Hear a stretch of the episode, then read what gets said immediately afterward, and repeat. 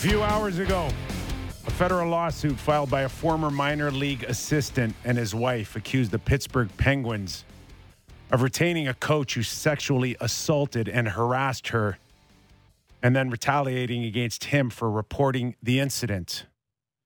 On Wednesday, we saw Joel Quenneville behind the bench for the Florida Panthers against the Boston Bruins.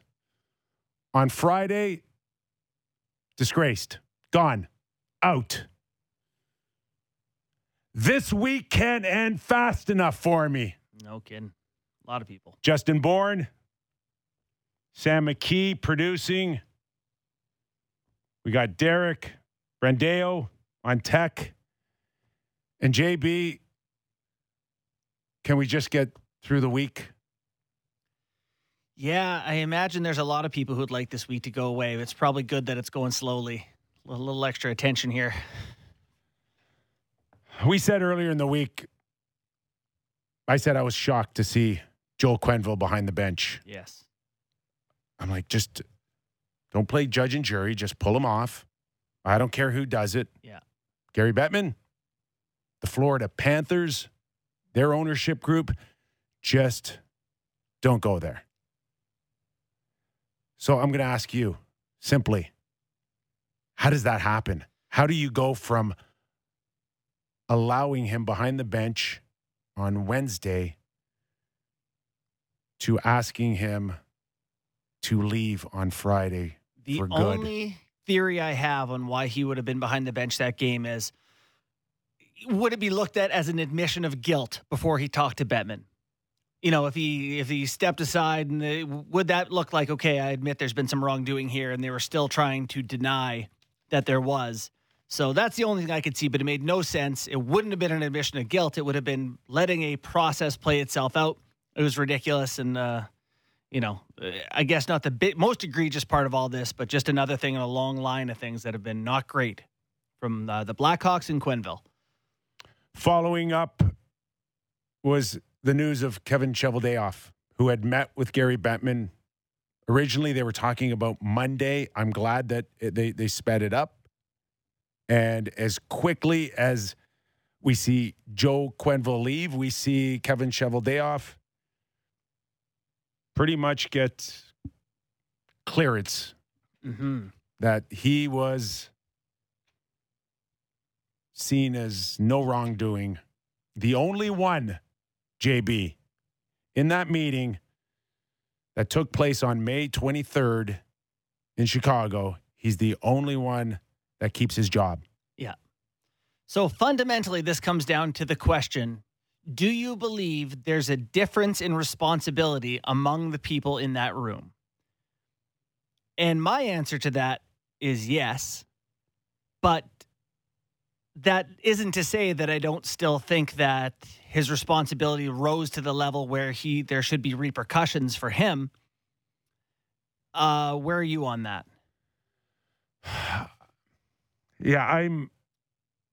I, I, I, I can't read the tea leaves. I know that. hmm because I would have just as- assumed at this point, with the news that Quenneville was out, that at some degree everybody knew something and just chose not to reveal it or or show the sense of urgency on it. And I was really under the impression that everybody was going to get painted by the same brush. And I Mhm. thought Kevin as well. And clearly that's that's not the case that Kevin was seen as the the low guy on the totem pole and that he was he had the least power the least uh, status Right. to change a lot anything of people would argue he still had enough though right? That's the i think that's the source the, the crux of a lot of the debate. So, Sam, do you think now, because Kevin Cheveldayoff is the only survivor of that meeting, that he will carry that with him? I think it's pretty impossible not to, don't you? yeah. You know, well we killed Jonathan Toews yesterday and how is Cheveldayoff any different in terms of knowing stuff? That's the exact question I'm trying to figure out is, you know, what the hell did Chevy say in that meeting, Cheveldayoff say in that meeting, that makes him, you know, was he like, I literally do like what could he have possibly said if he's in the room for that meeting that lost all these other guys their jobs that they're just all going, Toews is getting killed, everybody getting killed for saying they didn't know stuff. I just I it's hard to comment on it because you don't know what was said. Well, that's But for right, but yeah. from an outsider perspective, it's really hard to understand how he still has a job, I think. and I think most people feel that way. Like, listen, I'm not trying to look one way or the other, but if you're asking me for my opinion, I'm surprised. Yeah. I'm incredibly surprised that he survived this. Kevin Shovel Cheveldayoff, according to Gary Bettman, was not a member of the Blackhawks senior leadership team in 2010. So he is deemed, I guess, the only junior. So his argument would have been that, you know, I there were so many other levels of people that failed, then I kind of fall under the people that didn't fail this. Well, well, that was the NHL's PR release. Is that his boss was there in Bowman, his boss's boss in McDonough, and the head coach in Quenneville, and it's like, you know, how much did the the PR release also says that, you know, he found out about it for the first time, and we're we're not sure how much he found out in that at that meeting, and then wasn't privy to any future information. So, you know, maybe he's excused from having to do something, but.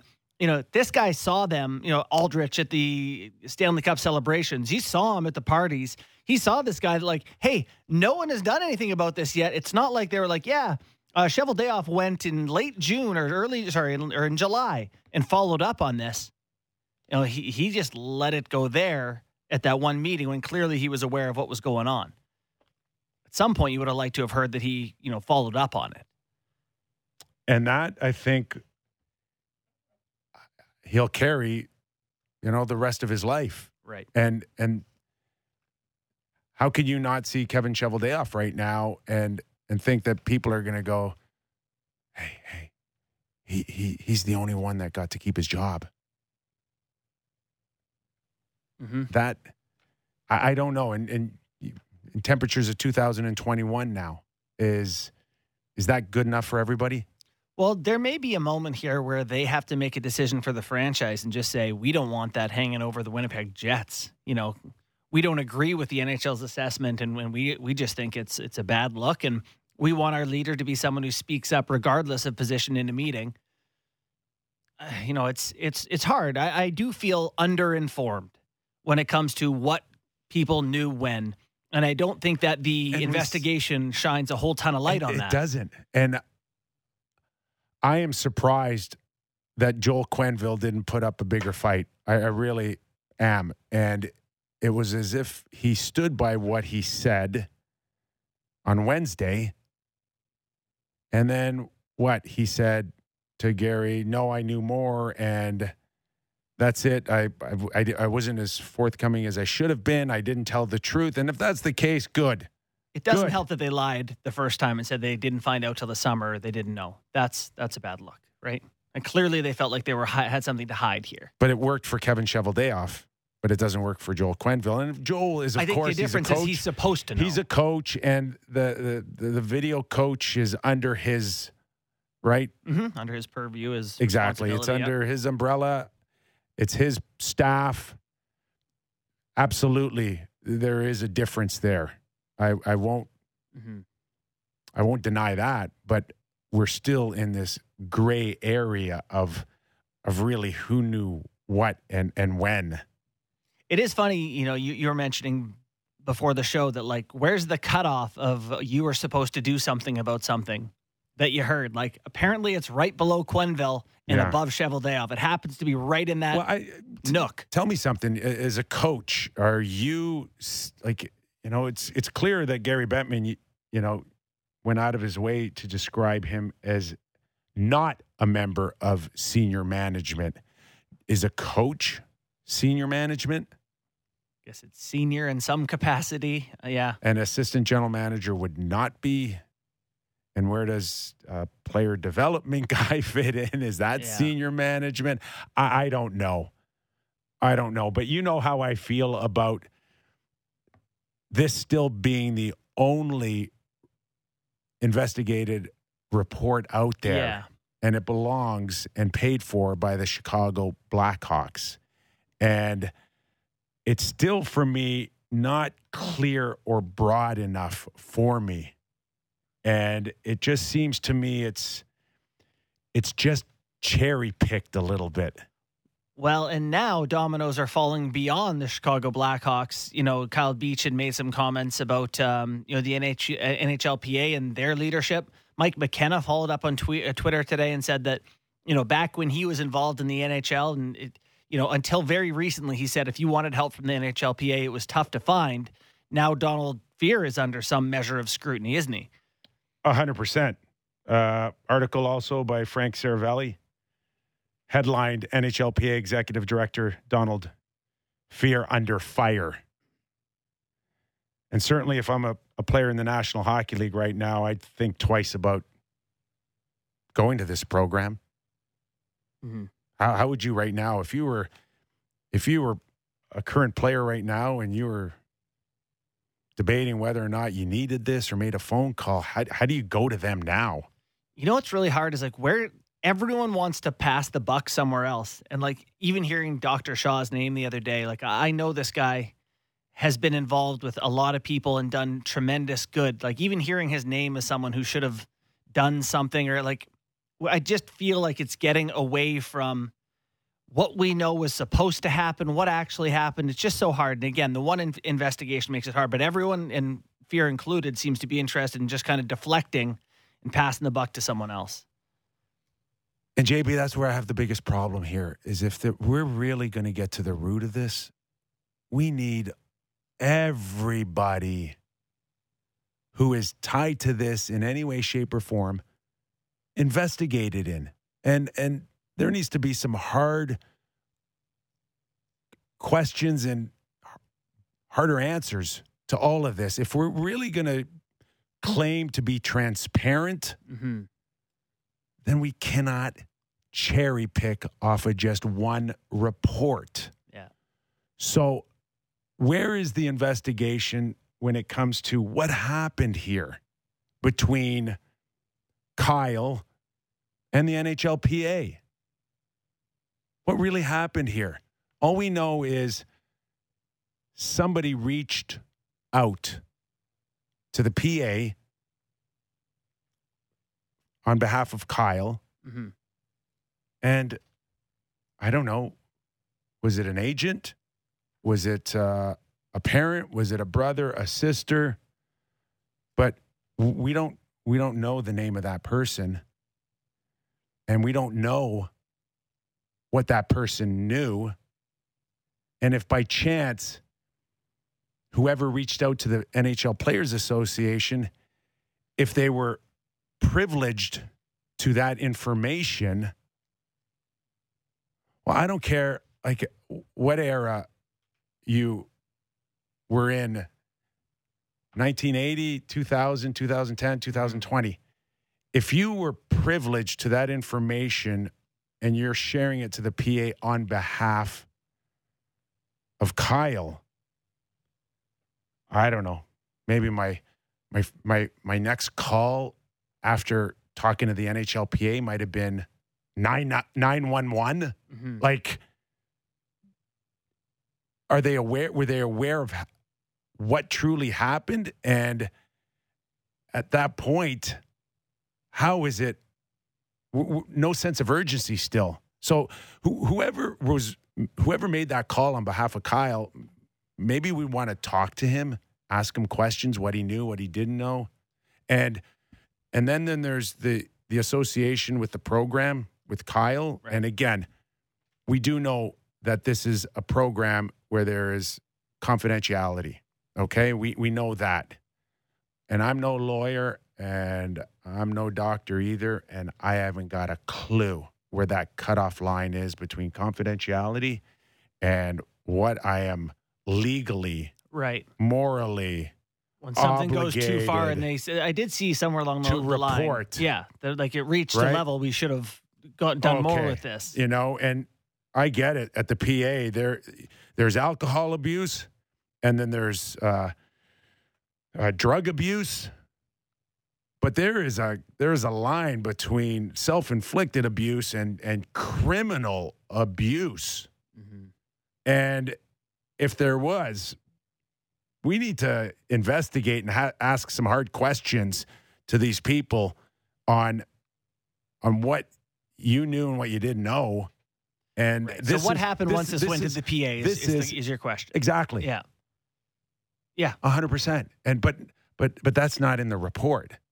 It's interesting that Fehr was quick to apologize, put out a statement, an apology, and I think uh, he's reached out to Kyle Beach to to talk to him. But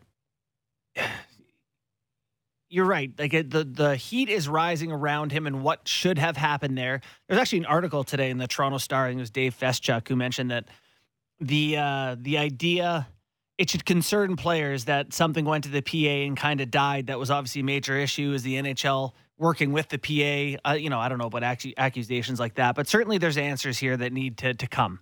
So we we await those, I guess, and So so in in in the release Mhm. by by Donald Fehr through the NHLPA, he says that uh, in the media interview, Mr. Beach stated that several months after the incident, he told someone at the NHLPA the details of what happened to him.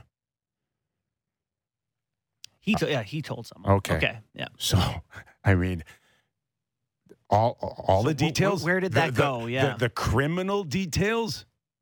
Right. So, while we're easy to say, "Hey, Joel, you're out of this league because because you kept it to yourself or you didn't report this," I don't know. I I want to know if more people knew this and didn't report it. Right. There's there's more here, and you It would be interesting to know how it was framed to the people who knew in that meeting, in to the NHLPA. Like, did they have the, the details we have? Because if they did, my lord, things should have been done a million times differently. and there there there are other people somewhere that failed to act. Well, there's 37 people, I think, who uh, declined to respond to interviews from the investigation Yeah. entirely. So And I start there. and like the other the other point that I want to make too is that this this uh this behavioral and uh program at the at the PA it's it's joint With the league, yeah. with the league. Yeah. So again, I, there there's there's two co-founders here. There's two doctors. One right. Dr. Shaw, and then there's a Dr. Lewis, I believe, that represents the NHL. we could use a clear division in a lot of these things I, here. I, I don't know who knew what. Yeah. You know, right now, what I want to want to come of this is some action. Like, what is the plan going forward? I saw that Bettman put out a memo that you know anything unlawful should be reported to Bettman and Daly, and it's like, oh no, no, that's not the solution here at all. To go right to the league, you know, particularly when they're the people who are going to decide if these men can come back and work in the league after. So. I want to see some structure where there's other places for these people to go, a clear divide between the league and where, where you go, and some punishments and fines and whatever it's going to be for organizations that don't report properly. How are things going to be more transparent? What comes next? What are we going to do next to protect the next people? Um, because it's going to come up again. I would assume that uh, this the, these questions that we're asking eventually someone someone else is going to ask them Sure. and to the point where it, is it in the lawsuit does it come out through uh, discovery on a civil suit I, I i don't know i have no idea but they are trying to settle why wouldn't you Uh, if you're chicago blackhawks I mean, but Beach just put out last night in his statement that they're trying to destroy his case in court. I don't know if that's posturing for a settlement case. would you want to go to court right now if Oh, you're they certainly chicago should not. I mean, so I would like to see how- it happen. you think we'll see a settlement here Yeah, I do. Didn't Rocky Wirtz say in his like speech to the camera the other day that they, they were working on something to that effect? I think I think everyone involved, Blackhawks wise, wants this to go away. and that essentially will protect a lot of people and then we lose less transparency in the process Yeah, no, you're right. No one finds out anything more than they know right now, which is how many people would like it to stay. yeah i'm not sure that's a good thing No. Sammy, what do you think? It's a absolute mess, fellas. It's just it's I feel awful for Kyle Beach and having to go through this again now where it's, you know, it's not even close to over, right? It's just going to keep getting brought up all the details of this stuff and it's just going to be over and over and it's just Wow, not I going to thought stop. today seeing that Sammy that like Bettman wants to talk to him, Fehr wants to talk Yeah. to him. It's like God, can he? I know. Like, you he's- just got to keep talking lot. about it. Right. Yeah. So uh, I I just it's just you get the feeling that this is just the beginning, which is tough to you know, if you're involved with the Chicago Blackhawks, it's a long time coming. Like this happened in 2010. Yeah. It's 12 years of hiding and now it's just you you know, what you hide, you reap what you sow here and it's it's going to be ugly for them for a long time. The more we talk about this, the more I can't imagine Kevin Cheveldayoff just like back to normal, like heading Yeah, into work like, and being like, it's crazy. you know, I got to call up to, you know, make a waiver claim here. Like how Yeah, is he like I right. don't know. It's just crazy there's that bigger stuff going on. Should we turn the page to Leafs here? Or Yeah. got more? No, let, let's do that. Let's do that because uh, it's not often that you have a $60 million contract signed by Toronto Maple Leafs Right. and it doesn't get It's the it's first 20 minutes It's of a- perfect Morgan of- Rielly though. of a ho- He- all hockey show. he doesn't exist, Morgan Rielly. Right? All or nothing. Okay. One quote. Everybody who is surprised at 60 million over eight years, put up your hand. I can't get mine up fast enough. You're surprised by it I am surprised by it. in that it's Eight High or low? years. No, I'm actually okay with this 7.5. oh, the, the years. I just, I just don't like the eight years. That's all. But I feel like Dubas isn't full of like, uh, if this doesn't work, I'm not going to be here in eight years anyway. So let's go for it. oh no, hundred percent. You know, You are one hundred percent. that's either going to help me or be someone else's you, problem. You, you think I care about year five, six, seven, and eight? Yeah. I need to win now. Yeah. So uh, is it as simple as do you like the contract or do you dislike the contract? I think Kyle Dubas, Brendan Shanahan, and, and, and Sheldon, to a lesser degree, sat around the table and said, if we lose him, can we replace him for $7.5 million? Where, where do you get a guy like that? And Not the answer is no. Yeah. So is he is he perfect? Is he uh, a legit eight or nine guy? No, but is he right underneath there? Yes. And I I think it was a good number. I don't like the term, Mhm. but to your point, who cares? Yeah.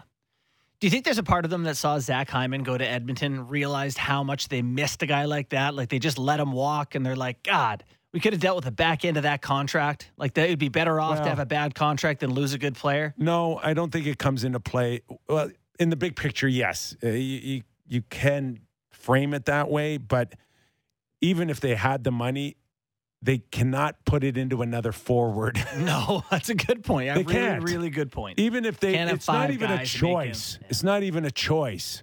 Like you have this chunk of money, and it would be asinine to put it into Zach Hyman as your fifth. Instead of Morgan Rielly.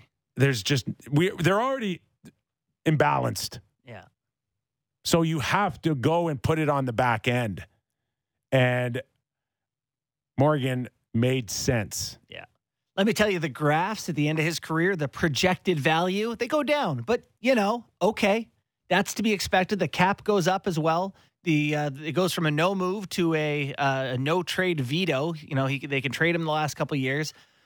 I, I think it's a good contract. I, I don't like term either, but I don't see any way around giving him eight years. He's going to get seven on the open market if he goes there. So you have to offer him something other people can't. There's he was never going to play for seven million. Sammy, give me give me the uh, the temperature in Leaf Land, Leaf Nation. Are they uh, ecstatic right now that Morgan Rielly's here for many many years? a lot of the people that I talk to about the Leafs, you know, I it's hard to have a hot take on it in my opinion. It's a pretty okay deal. It's Yeah. okay. It's just like you were saying, he's far from perfect, but I kind of feel like it's a necessary evil here. Like all these guys are getting signed for big contracts. You know, like Jones, Werenski, um, Darnell Nurse out in Edmonton. Like they got the huge deals. Uh, Rielly, I mean, say what you will about Seth Jones, but Rielly's a little step below that, I guess. I don't know. He's better than Seth Jones, and he's making two million less. But the back end's not going to be pretty, like you guys said. But like, I just don't think everyone's okay with it. It's just okay with it. It's, uh, it's Not unha- every deal has to be terrible or no, awesome. No, right? I think it's just right in the middle. Maybe maybe two years too long, but I think they had to do that to get it done. And it's the first six years. It uh, has the no move clause. So um, maybe after that, when all the money's paid and somebody's looking to get to the floor, they can get rid of it or whatever. But like, they can't replace them internally. Not, so It's not even close. It's not even close in terms of uh, the market replacing him, overpaying at free agency. It's and you know the other thing going right now is there there's some nine million dollar guys, and you just mentioned that Seth Jones that you're not even sure. Yeah. Werenski was never in the equation no. as a legitimate kind of Norris. Those guys the, messed up the market. one of the top defensemen in the NHL. Werenski, really? It's almost like the Marner deal where people try to use uh, Jones and Werenski as comparables, and it's like, nah, you can't. They're too far gone.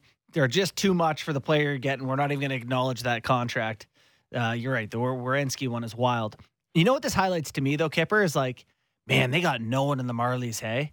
Like, just thinking about who's going to replace, who's going to come up and fill in. It's like, thinking, thinking of D, it's like, is Kristians Rubins a guy? Like, I, they just got nothing coming. Topi Niemelä playing in uh, yeah, yeah, yeah. Finland. Okay, that's Yeah. a good one. And, That, and, but I mean, like he's two years away from being two years away. Yeah. and have you seen the draft choice cupboard lately?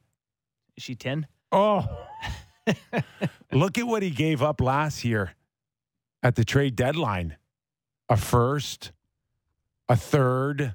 This is just off the top of my head. A fourth, a seventh. I Like, can't. wh- what I liked it at the time. What is left? That, that that was the year to go all in. That's what It was- everyone said, right? and he may he may have to do something at the trade deadline again. Here is my biggest concern with signing Morgan Rielly, and I would feel a lot better right now. And after eight games, they were like six and two. Yeah. But with Morgan Rielly in, Still bad. I'm still Well, I'm still bad. not sure where they are in the big picture contending teams. Yeah. Like- how about how about Rielly signs and they're like, "Happy uh, signing day. Here's your partner, Travis Dermott." you know, like Like it, it, it's so they're at the point right now, and I've been around hockey a long time. Yeah. I look at this team and I still don't know what they truly are. And we can look at Tampa Bay and Colorado and even Vegas and look at their struggles. And I feel better about them turning this around than I do the Toronto Maple Leafs. There's still a part of me that says, even with Morgan Rielly, they just might be a team fighting for a playoff spot. I'm holding out hope. I have this part of me that believes that like they overturned that forward group significantly. Four guys, you know, Bunting, Ritchie were supposed to be top four or top six guys. Um, you know, Kasha, Kampf, like there, there's a lot, a big portion of that forward group is brand new, and I felt like. You know, I mentioned this in an article I wrote today, but like there's a lack of trust. And we talked about them feeling slow. And I think it's a trust thing. There's a waiting to react. I feel like once this team plays together a little bit more, there's a chance they can get in a groove, you know, get confident, learn to trust each other. I feel like there's a better team in there waiting. Um, that could be overly hopeful of me. The other hopeful thing is that like Muzzin can be better, so Justin Holl gets to be better because right now that's a major issue too.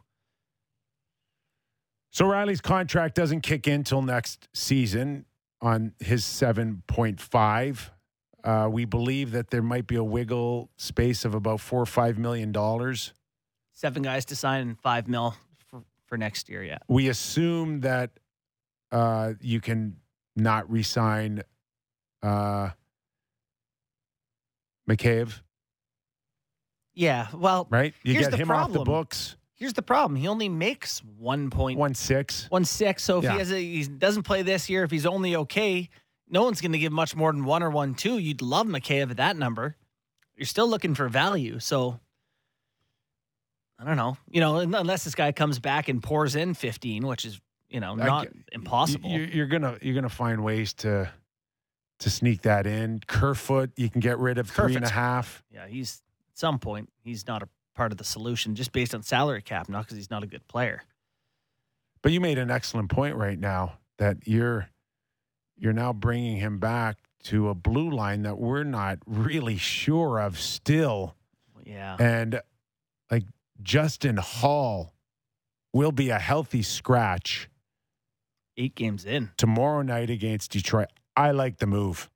I really like the move because there are going to be guys around that room going, "Oh my god, we just we just cost him a start and I may be next if I don't get my head out of my ass." Well, there's accountability, which kind of has been lacking. Uh, you know, it wouldn't have killed me to see Marner at some point get a little bit less during his poor play.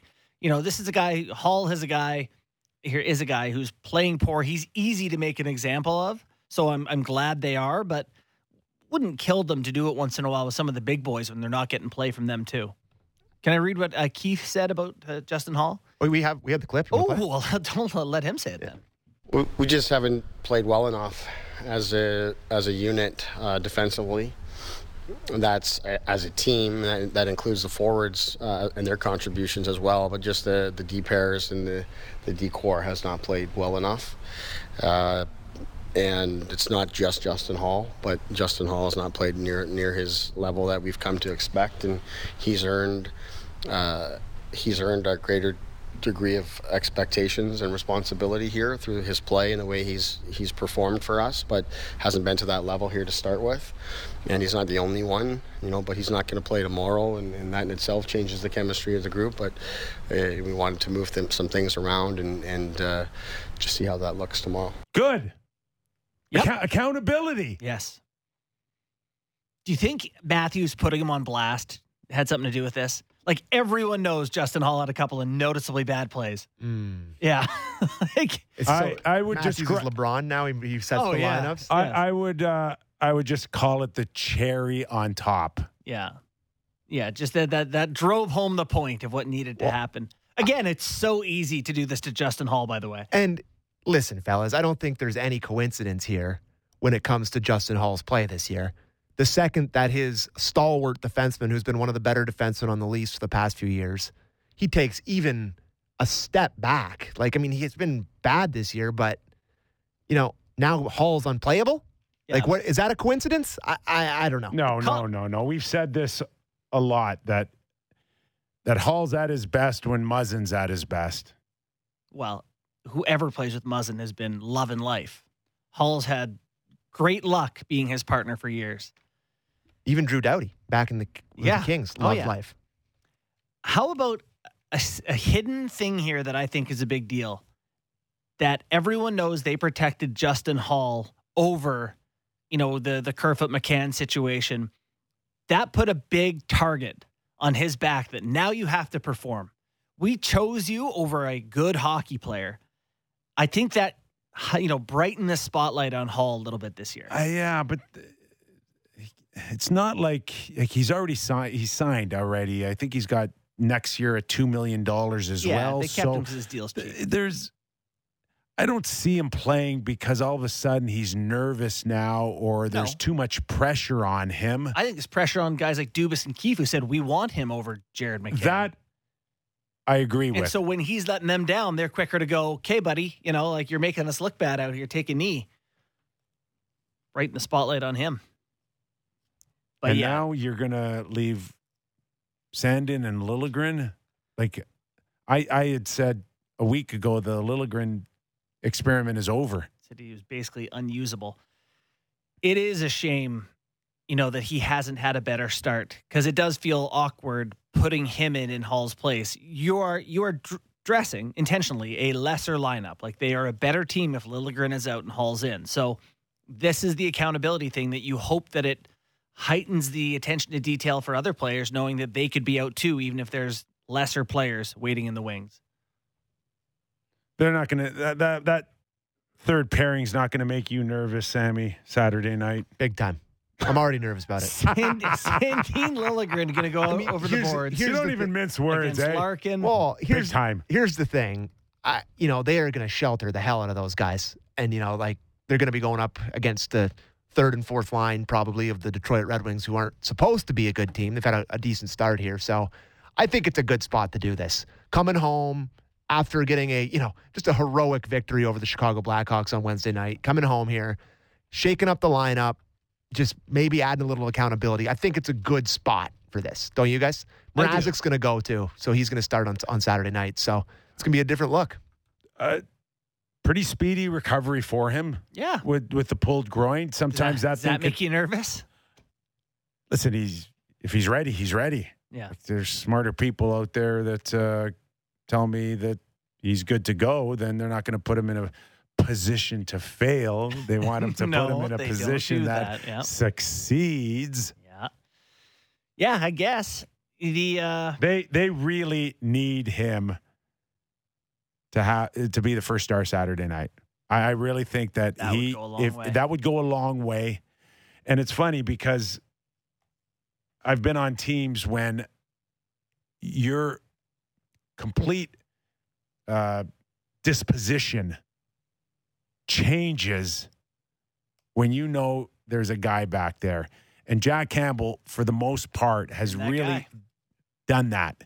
If Mrazek can come in there and just do that just a little bit, I think they can start relaxing a little bit more and and not feeling the weight of the world. And I'm not suggesting that means that you're still going to go out there and exchange chances because that's the part of the game that I haven't liked from day one.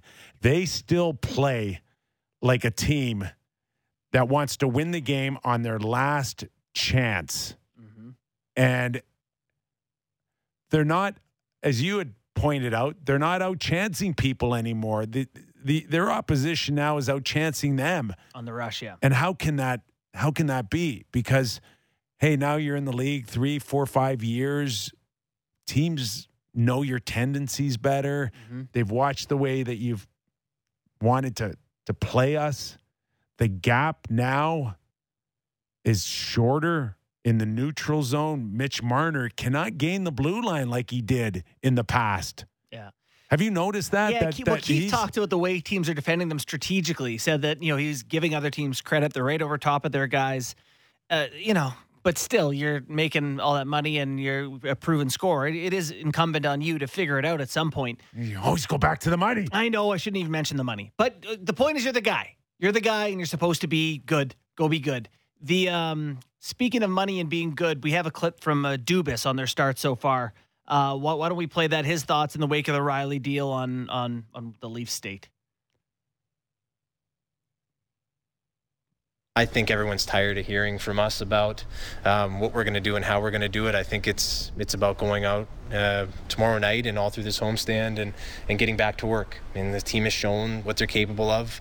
Uh, going back to last season, the regular season, beginning of this year, even the, the Monday night game against the Rangers, what we're capable of. It's I think just continuing also to stick with it. I think we have to go through this and we have to endure it. We've generally always started well here. This isn't the start that we envision having.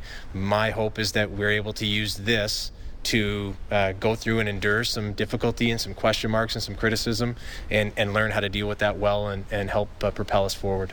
See, I'm I'm really happy that I didn't hear two words out of Kyle Dubas.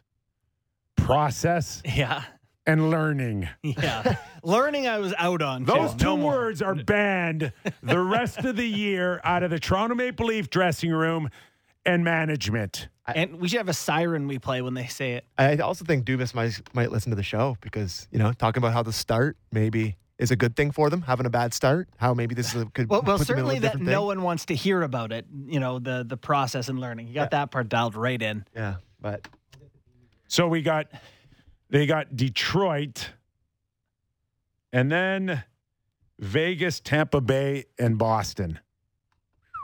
Sorry. Tuesday, Thursday, Saturday. I would assume we could see well, depending on Mrazek tonight, we we'll see we'll see him get one start next week. Yeah. Well, the plan was to split it, right? Like, I don't think there was a, you know, Campbell was supposed to kind of barely be the 1A, but I imagine if he's back in the mix, he's back in the mix.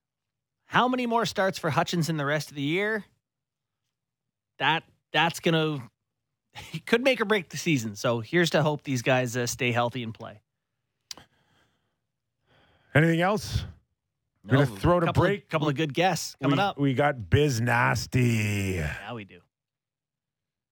former NHLer, and now co-host of Spittin' Chicklets podcast. Also, Wayne Gretzky's sidekick right now on TNT. What a life.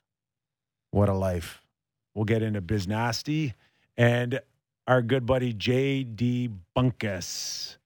He's going to probably tell us three or four things that we will shoot down very quickly. Sounds fun. Sounds fun. Sammy, we need some uh, rating and reviews on our podcast. Oh, Kyper. Yes, we do. Well, let them know. Wow. I mean, I, sure. Rate and review our podcast, please. We love it. We love it when you do that. So there you go. High fives. All right, high fives all around. We're right back on Real Kyper and Bourne. Biz Nasty 2.0. Host of Spittin' Chicklets. And also Wayne Gretzky's runner. Coffee. How does, Wayne he, Gretzky's bagel boy. how does he take his coffee? How does he like his bagel? Biz. he likes it with a little Bailey's in it. Shocked. that's, that's on and off the golf course. is that is that in between periods? no, no, no, no. We we wait till after to have uh, have a few pops. But I tell you what, man, he is he's just a regular guy, and he is, I can't. His memory's incredible. He remembers all these stories from when he played. He's got the punchlines down pat, and and it's like it, every time I'm around him, I just want to light the campfire. Well, you guys look like you're having fun, just like us up here. Yep. Yeah. Oh yeah. I'm hey, happy to see you back, buddy. Obviously, that's where you belong, man. Thanks. You guys are you guys are crushing it, man. I love I I enjoy talking to you guys, and, and happy you guys are buzzing. So when you're on TV or on your podcast, do you ever like lose track and start dropping f bombs? He's asking for Well, a- reason. Uh, uh, uh, have I sworn yet? No, Yeah. no, but Kyper does. That's no, all. I, I, I honestly, oh yeah, I, yeah, I, yeah. Oh, I well, find myself saying is- words going, "Oh, oh, did I just say that?" Well, th- that's why like when I'm on TV, I kind of talk at a bit of a different cadence because there's that like that filter that you have to use so you don't drop an f bomb. But like when we're on the podcast, like we just we let it fly, right? F bomb, f bomb, this, f bomb, that. It's it, like if anything, people probably think it's my crush crutch word. Not such a bad thing. Hey, Biz, uh, I want to No. get into a lot with you, including the Leafs, Morgan Rielly's contract, uh, Binnington, and what went on uh, last night against Colorado. But I want to start by you listening to Taylor Hall's clip last night, Yeah. and it's and it's regarding, of course, um, Yeah. the, the scenario off the ice. Have a listen. yeah, yeah. every culture needs to keep getting better, and, and hockey's no different. Um, you know, this is a game that's that's um, you know a little bit of a, I guess you would what you would call an old boys club, and and there's definitely some secrecy and and things that need to change, and and hopefully they can. Um, you know, you you never want to think of an incident like this. You know, positives coming from it because it's been so terrible, but there's there needs to be changes, and and unfortunately, people need to be held accountable.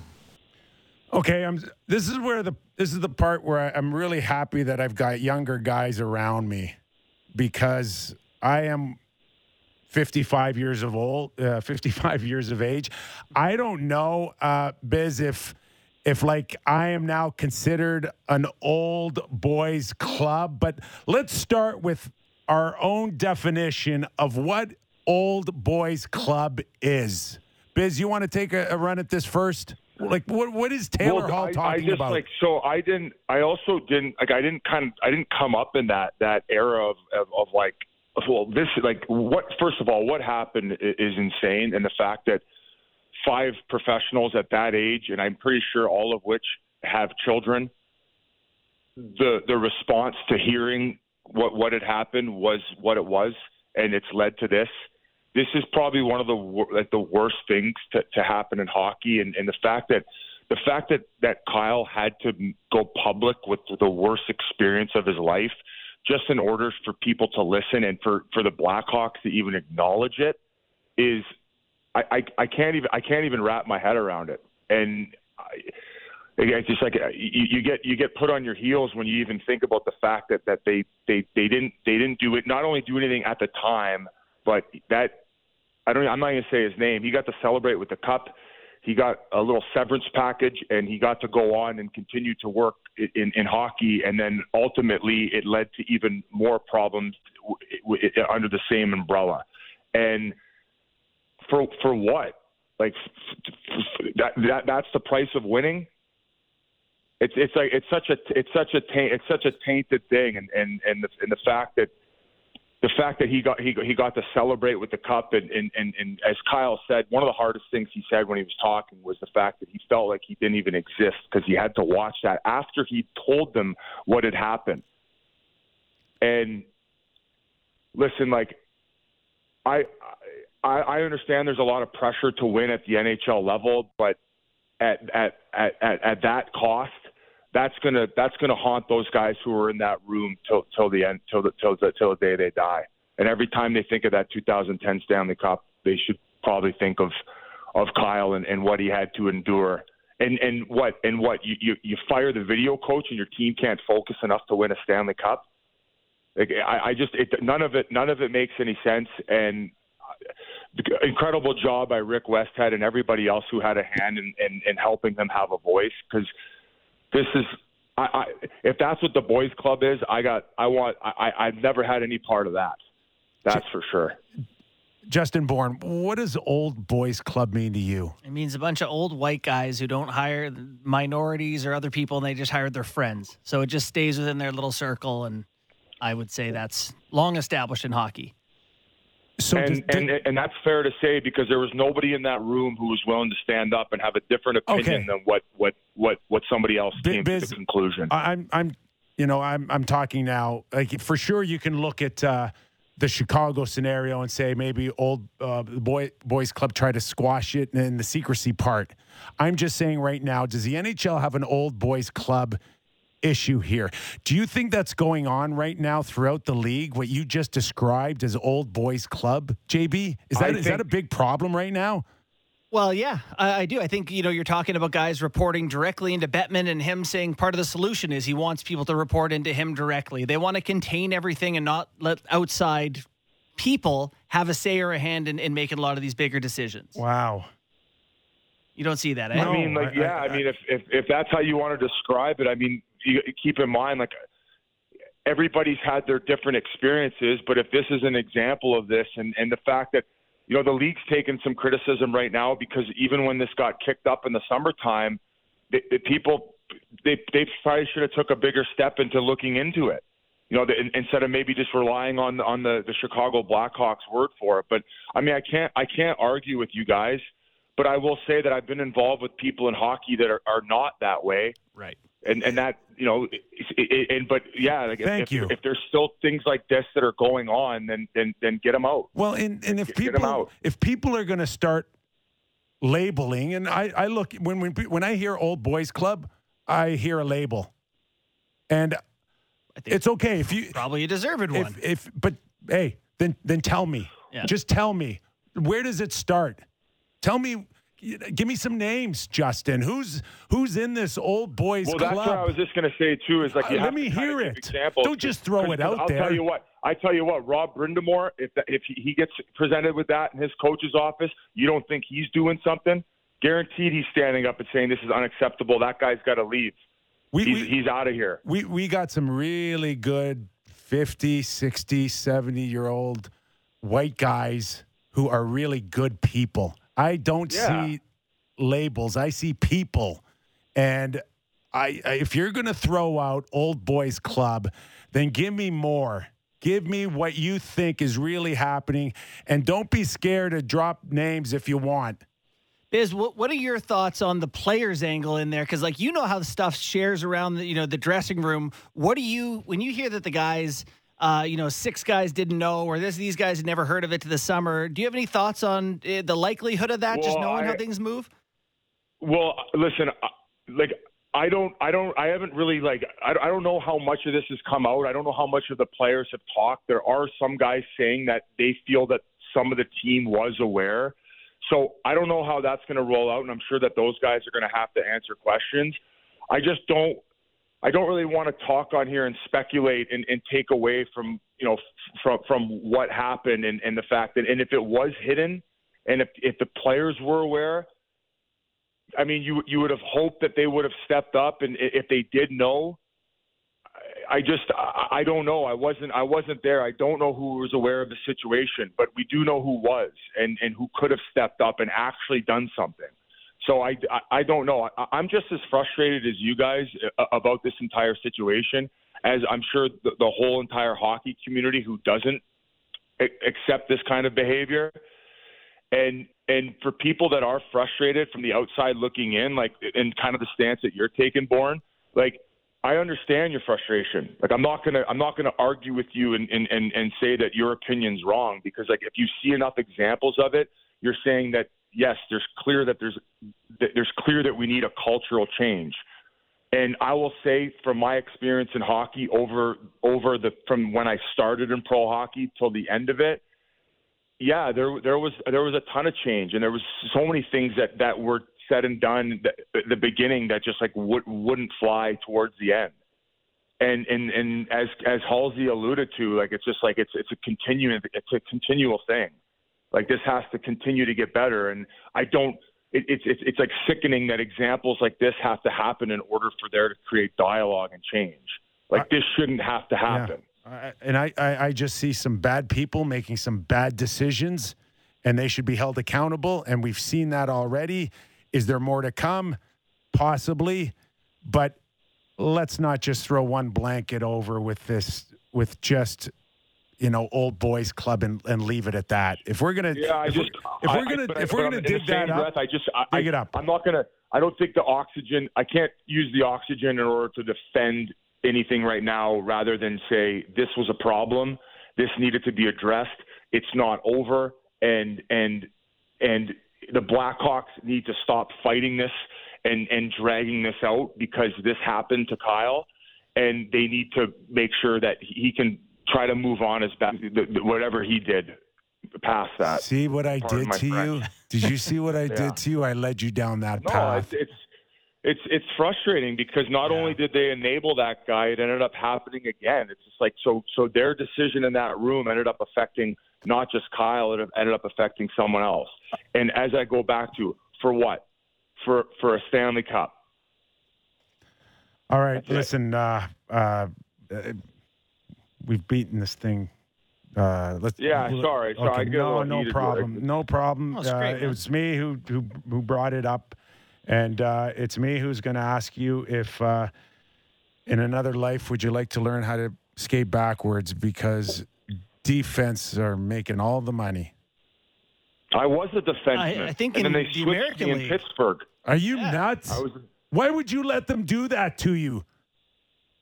Well, I, I, I mean, the writing was on the wall. I got, I got called up to the American Hockey League, and all of a sudden, for the first time in my career, I was playing fourth line left wing, and I, I mean, I kind of, I literally sitting in my stall. I was like, okay, well, I guess this is my new role, and and and at that time, I just, you know, I, I don't, I don't necessarily think I, I could have gotten to the NHL as a defenseman or at least in that organization. So I made a split second decision and, and, you know, it ended up working out. I got to spend five years in the best league in the world and I enjoyed every minute of it. And I think that things happen for a reason. And I'm just, you know, I'm forever grateful. And so, what are your thoughts on uh, Morgan Rielly's new deal here in Toronto? Uh, eight years, seven point five million. Um, you know, it's it's a lot of years, but seems like a decent number to me. I, I you know I, I love Morgs, and I I think what I respect about Dubas is is he's sticking to his guns. Like he believes in this core group. You know, he thinks at some point they are going to get over the hump, and uh, you know I I know the guys love him in that locker room. I know he's loved in Toronto. I think that based on what other defensemen are getting paid, I think that. I, I I don't know if team friendly deal is, is maybe the, the words to use, but I think that it's I think everybody should be happy in this. He he is doubling and tripling down on his roster here, and there's some, including me, question how good are they in the first eight games? Have you seen things that are really concerning? maybe outside of what you were concerned about, say out of Colorado or Vegas or Tampa Bay? Um, maybe maybe getting the same type of goaltending. Like I, I don't know how long it's going to be sustainable. I, I play with Jack Campbell, and I'm so happy from from. So when I was playing with the Ontario Reign, LA had made the trade for him when he came over from Dallas, and you know he was. um I think he was a shell of himself, and he, you know his confidence wasn't there, and he was a first round pick, and he'd putting all this pressure on himself, and when he got there, I felt like he was just able to be himself, and he, he started the path to becoming who he is now. And and you know, if anybody's got what it takes between the years from coming from where he was until now, I believe him, and I hope he's able to get back to last year's numbers and, and sustain that. Um, outside of that, I just I think they're just kind of they need to find that identity, and they need to start. They need really need to ignore the noise on the outside and and and, and adapt this us against the world mentality. And that is very difficult in Toronto given all the noise. But you know, and, and, and of course, the, the, one of the bigger components is, is Marner getting back to his game and, and how much that outside noise is affecting, you know, some of the very important people that are making a lot of money on that roster. Biz, I think you're the the perfect guy to ask this question. I saw you tweet about Binnington last night. Wanted to get your take on uh, his attitude in general as a goalie. Like I don't, you know, not a particularly tough guy myself, but God, I would love to fall on him in the crease or something. Just you know, it drives me crazy watching his clips. What are your thoughts on his behavior? Kind of pump faking at guys, and I don't know. he wants to fight someone, I guess. So, so there's there's two sides of me on this. Like I I love the entertainment aspect, sure. right? I love hockey and, and the entertainment it provides the, the the former player that would have been playing against Binnington uh-huh. would have wanted to to cave his face in. The the if this guy's my goalie, I love him and I'll do anything for him. Brad Marchand type of of behavior, yeah. because I think that when when push comes to shove, he's going to be there for his guys and he'll do whatever it takes to win. And and and mind you, there's a bit of bad blood there with Kadri and the hit that he put on Faulk. And and I think that that St. Louis obviously you know they have they have a very very tight group and they're looking to to win another Stanley Cup. And I think that anytime things like that happen to the group, they take it extremely personal. So there's a, there's a lot of ways to look at it, but I think I think that that Binnington's got a lot of fans and I think he's got a lot of haters. But uh, hey, we're, we're here talking Full about him, and, and I think everybody had a good chuckle. He he did swing a stick oh. at a guy. Especially it was Kadri, of course, but I don't know. What do you think the league would think about guys swinging? And Biz, we know from experience that there's a stick being swung at you, and then there's the goalie stick being swung at you. Yeah, they're two different. Yeah, one's one's like feels like at least 15 pounds in your hand. The big paddle. It's kind of like going back to uh, what's that old movie there? Um, uh, is it not Dazed and Confused? Is it? Yeah, it is. When they got the paddle. Yeah, it, yeah confused when uh, when, when uh, they got the paddle waiting for the kid after the baseball game. But I mean, I think he knew exactly where his stick was, and, and he made sure it was a cer- certain distance from him. But yeah, there, there I mean, yeah, there, there wasn't I mean, much probably, of a risk probably there. Not ideal, probably not ideal, and, and people who uh, you know people who don't like the violence in hockey, I'm sure were not very pleased with uh, with his reaction to Kadri. You okay with that? Uh, uh, would you be calling uh, Jordan at all? And if you're the league, a fine, a warning. I, can you have just a phone call and be like, just quit being an idiot? Okay, that's good. Is that you're allowed I'm to do fine that? with that. yeah. Uh, that's where I sit with that. Biz, it's what's like, hey, you could be entertaining, just just don't bring it that far. Yeah, buddy. Like, come on, we're, we're getting off the close to the line here. Someone's going to punch you in the face. Um, speaking of uh, someone punching you in the face, now that uh, it feels like that's kind of the tone of Spittin' Chicklets and all you guys do there. Uh, not so much the tone uh, now in your new career, as uh, we, we mentioned alongside Gretzky there at TNT. How's it been putting on a suit and doing the whole formal pundit gig, given where you're, you're coming from? You know, it's it's a different change of pace. Uh, you know, you, you, you only get so, so much time to articulate your thought and, and, communicate what you're thinking when when you when you're on live TV. Um, you know, it's it's definitely a change from the podcast. But as I mentioned, like the, the crew at the crew at TNT and like working with Wayne, Talk, Anson Carter, Liam, it's just it's it's unbelievable. They make it so easy and so comfortable, and it's just a first class company to work for. And you know, I've had a blast ever since I started, and you know, you guys know, you know, you you you, learn as you go, and you, you try to adapt and continue to improve your game, and it's kind of like you guys were both players at some degree right? You you know what it's like. You you have your good games and you have your bad games, and you just ultimately try to show up and be prepared and, and, and play well. So, what is the uh, the biggest storyline for you in, in, this early season? Is it uh, the teams in Alberta? Is it the fact that uh, Buffalo is five one and one? What sticks out for you? I, I just I think that the league in general is you know aside from this horrible situation in Chicago, there, there's a, there's tons of good storylines. I think the game is in such a good place. Uh, the, the the competitive nature of every team. I mean, you, I mean, you, there's been some some discussion lately about the salary cap and maybe making it a soft cap. But if there's one thing that the cap does provide, it's that parity. And going in, it's everybody's guess. I mean, your your guess is as good as mine as far as who's going to even make playoffs. Like, you know, I didn't think that Calgary maybe looked. You know, I didn't think that they necessarily improved in the off season and you know, look at look at how they've started their year. Uh, Pittsburgh being shorthanded the, the way that they were coming in and, and mustering out some wins. Buffalo is obvious. You know who you know who's looked extremely competitive, and, and I wasn't expecting this big of a turnaround at least yet was Detroit.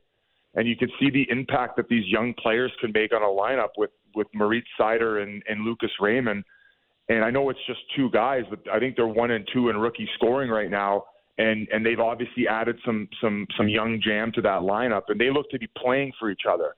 You know, like when when when normally sometimes when when teams you know they'll run you out of the building, there's not much of a reaction. I felt like every time they've been challenged, you know, they've been willing to stand up and and and you know uh, you know challenge them right back. So we could go on and on, and I just obviously Toronto's a, a big storyline too. It's kind of like the, the Chelsea or like a top tier Premier League who's paying all these players a bunch of money and they're underperforming. So there, you could go every which way with with all these amazing storylines.